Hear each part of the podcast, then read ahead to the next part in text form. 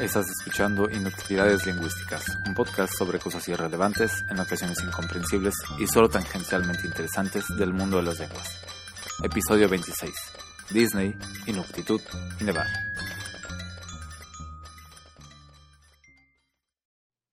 ¿Qué tal? Pues sí, ya estoy de vuelta otra vez.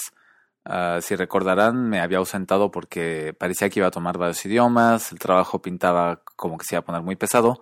A la hora de la hora, pues eh, de los tres idiomas que quería tomar, dos no se dieron y el trabajo ha estado pesado como siempre, pero no inmanejable. Así que, y además hubo una amiga que tuvo la gentileza de mencionar mi, mi podcast en un show de radio de Cataluña y pues me encontré con muchas visitas a la página y eso como que me redespertó el interés por el podcast y pues nada, aquí estoy otra vez con más inutilidades lingüísticas. Como irán viendo, el podcast tiene un formato un poco diferente de las veces anteriores.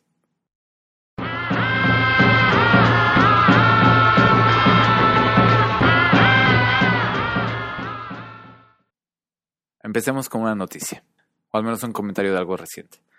Disney sacó una canción eh, hace no mucho para su película Frozen. La canción se llama Let It Go. Y esta sacó una edición especial de esta canción en 25 idiomas. Uh, en inglés americano, en alemán, en neerlandés, en flamenco, en danés, sueco, noruego, en francés europeo, francés quebequense, español latinoamericano y español europeo, italiano, portugués, eh, serbio, búlgaro, ruso, polaco, húngaro, tailandés, japonés, coreano, chino mandarín, chino cantonés y malayo. De hecho, estas solo son 24 lenguas. Eh, estuve viendo el video una y otra vez a ver si salía la número 25, pero no la encuentro. Dice que son 25. Pero lo importante es que de todas estas lenguas, la mayoría son, la mayoría son europeas y algunas asiáticas. ¿Y qué es lo que no hay?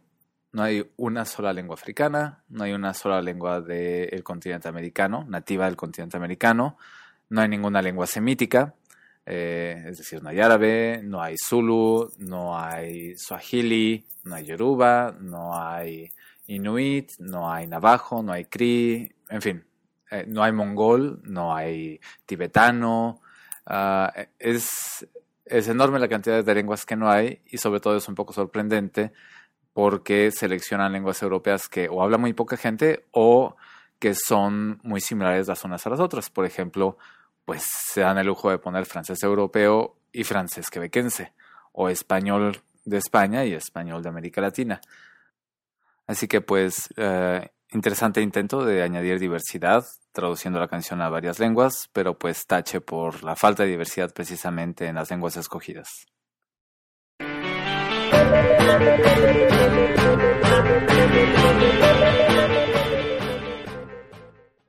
En el segundo segmento trataré de presentar una lengua o algún aspecto interesante de alguna lengua y en el caso de hoy será el Inuktitut. El Inuktitut es una lengua hablada por unas 40.000 personas en el norte de Canadá. Es una lengua nativa del continente y es una lengua polisintética. Eso quiere decir que es una lengua que crea sus palabras a raíz de o a base de raíces, las cuales completa con una serie de sufijos. Vamos a poner algunos ejemplos para que, para que se pueda entender la gran diferencia del inuctitud con el español y, la mayoría de las lenguas que, que, nosotros conocemos. Si yo quiero decir él llega más tarde, eso es, son cuatro palabras en español. Él llega más tarde. Incluso podríamos mover un poco las palabras dentro de la oración, que sonaría un poco extraño, pero no sería incomprensible. Podemos decir más tarde llega él o llega más tarde él es decir, estas cuatro palabras tienen cierta independencia las unas de las otras. Ahora, ¿cómo se diría esto en inuctitud? En inuctitud se diría tikimnyaktok. Tikimnyaktok. ¿Cómo se compone esta palabra? Tikip quiere decir llegar. Nyak quiere decir más tarde. Entonces, tikimnyak quiere decir llegar más tarde. Y finalmente, tok es él o ella. Entonces, tikimnyaktok es él llega más tarde. Y es una sola palabra. No podemos poner el tuk, que quiere decir el ella, al inicio. No podemos poner el nyak más tarde en otra parte. Tiene que ir exactamente en este orden. Tikimnyaktok. Llegar más tarde él. Llegar más tarde él. Tikimnyaktok. una sola palabra indivisible. Ese es un ejemplo sencillo. Vamos a un ejemplo un poquito más complicado. Yo soy de Ottawa, que también pues en español podríamos decir de Ottawa soy yo, de Ottawa soy, yo de Ottawa soy, que claro, son distintos énfasis, pero finalmente demuestra que son palabras diferentes, son palabras independientes. Mientras tanto, en inuctitud es una sola palabra que se leería así.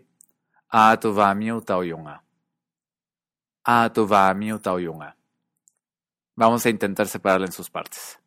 Atova, Ottawa. Miutak, habitante de. Entonces, Atova Miutak es un habitante de Ottawa.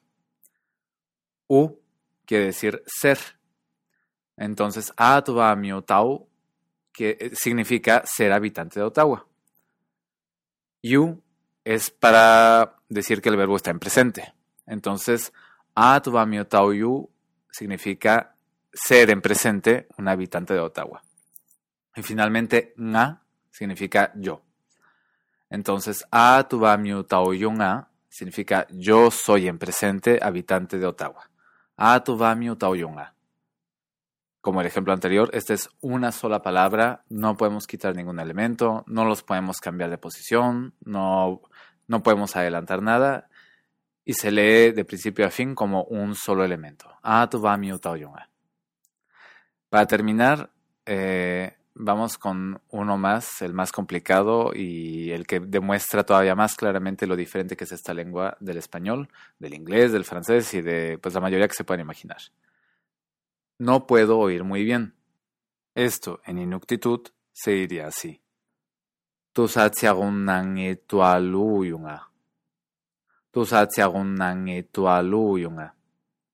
¿Qué quiere decir? Tusa, oír. Siak, bien. Entonces, tu saatsiak quiere decir oír bien. Yunnak quiere decir poder. Entonces, tu saatsiagunnak, poder oír bien. Después tenemos la negación, nit. Entonces, tu nit quiere decir no poder oír bien.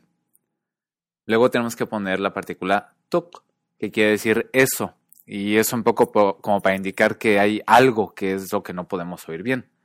Y sería tusatsiagunangito. Después de esto ponemos el sufijo aluk, que quiere decir muy o mucho. Entonces tenemos aluk.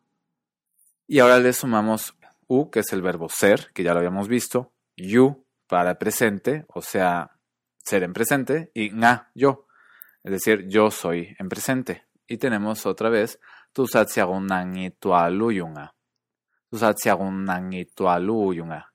Que literalmente sería algo así como yo en el presente estoy no pudiendo oír muy bien. Esto posiblemente más que motivarlos a aprender inuctitud, los motivará a nunca jamás en su vida estudiarlo, aunque es una lengua fascinante.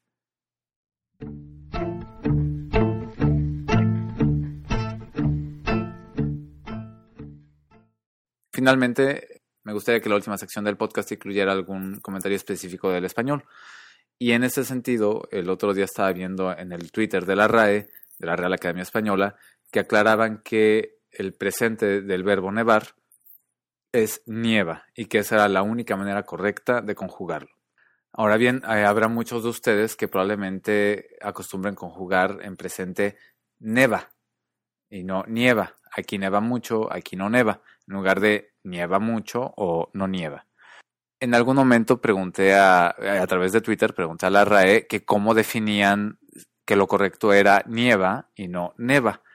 Y su respuesta fue muy simple. El uso oculto es el que marca la regla y el uso oculto es nieva. Pero entonces yo pregunté, ¿y cómo se determina el uso oculto? ¿Tienen estadísticas? ¿Hacen sondeos entre los hablantes cultos de todos los países para ver cuál es la palabra que más se usa? Ah, realizan estudios eh, sistemáticos y analíticos de lo que se publica, en fin, cómo llegan a esa decisión de que el uso oculto es nieva. Y pues me respondieron muy honestamente, hay que reconocer que no tienen ningún estudio al respecto, que no llevan a cabo estadísticas ni sondeos y que simplemente es lo que se reconoce como el uso oculto. Claro, A esto habría que añadir que mucha gente que presume tener un uso oculto normalmente también hace consultas en textos o en la misma página de la Real Academia o tiene incluso editores que se encargan de, aplicar las reglas de lo que se considera el uso correcto, también basado en las reglas de la Real Academia, y lo que tenemos al final es un argumento circular, donde el uso oculto lo determina la Real Academia con base en el uso de la gente culta que normalmente hace referencia a la Real Academia para saber cuál es el uso oculto. O en otras palabras, el uso es nieva porque así dice la RAE. Y se acabó. En ese sentido, pues bien puede haber incluso más hablantes cultos que dicen neva que nieva. Y al final de cuentas, pues muy poco importa si la RAE dice que es correcto o incorrecto. Claro, a menos que alguien te esté calificando y su único punto de referencia sea la Real Academia. Pero por todo lo demás, pues si eres de los que dicen neva, pues no hay problema, ¿no? Gracias por escuchar este pues episodio piloto con el nuevo formato. Me gustaría mucho escuchar sus comentarios sobre qué les pareció esta división de temas, si les gustaría que regresara más bien al formato anterior y nos veremos en dos semanas. La música que he estado poniendo en todas las intermisiones es de Ergo Fismes. Hasta la próxima.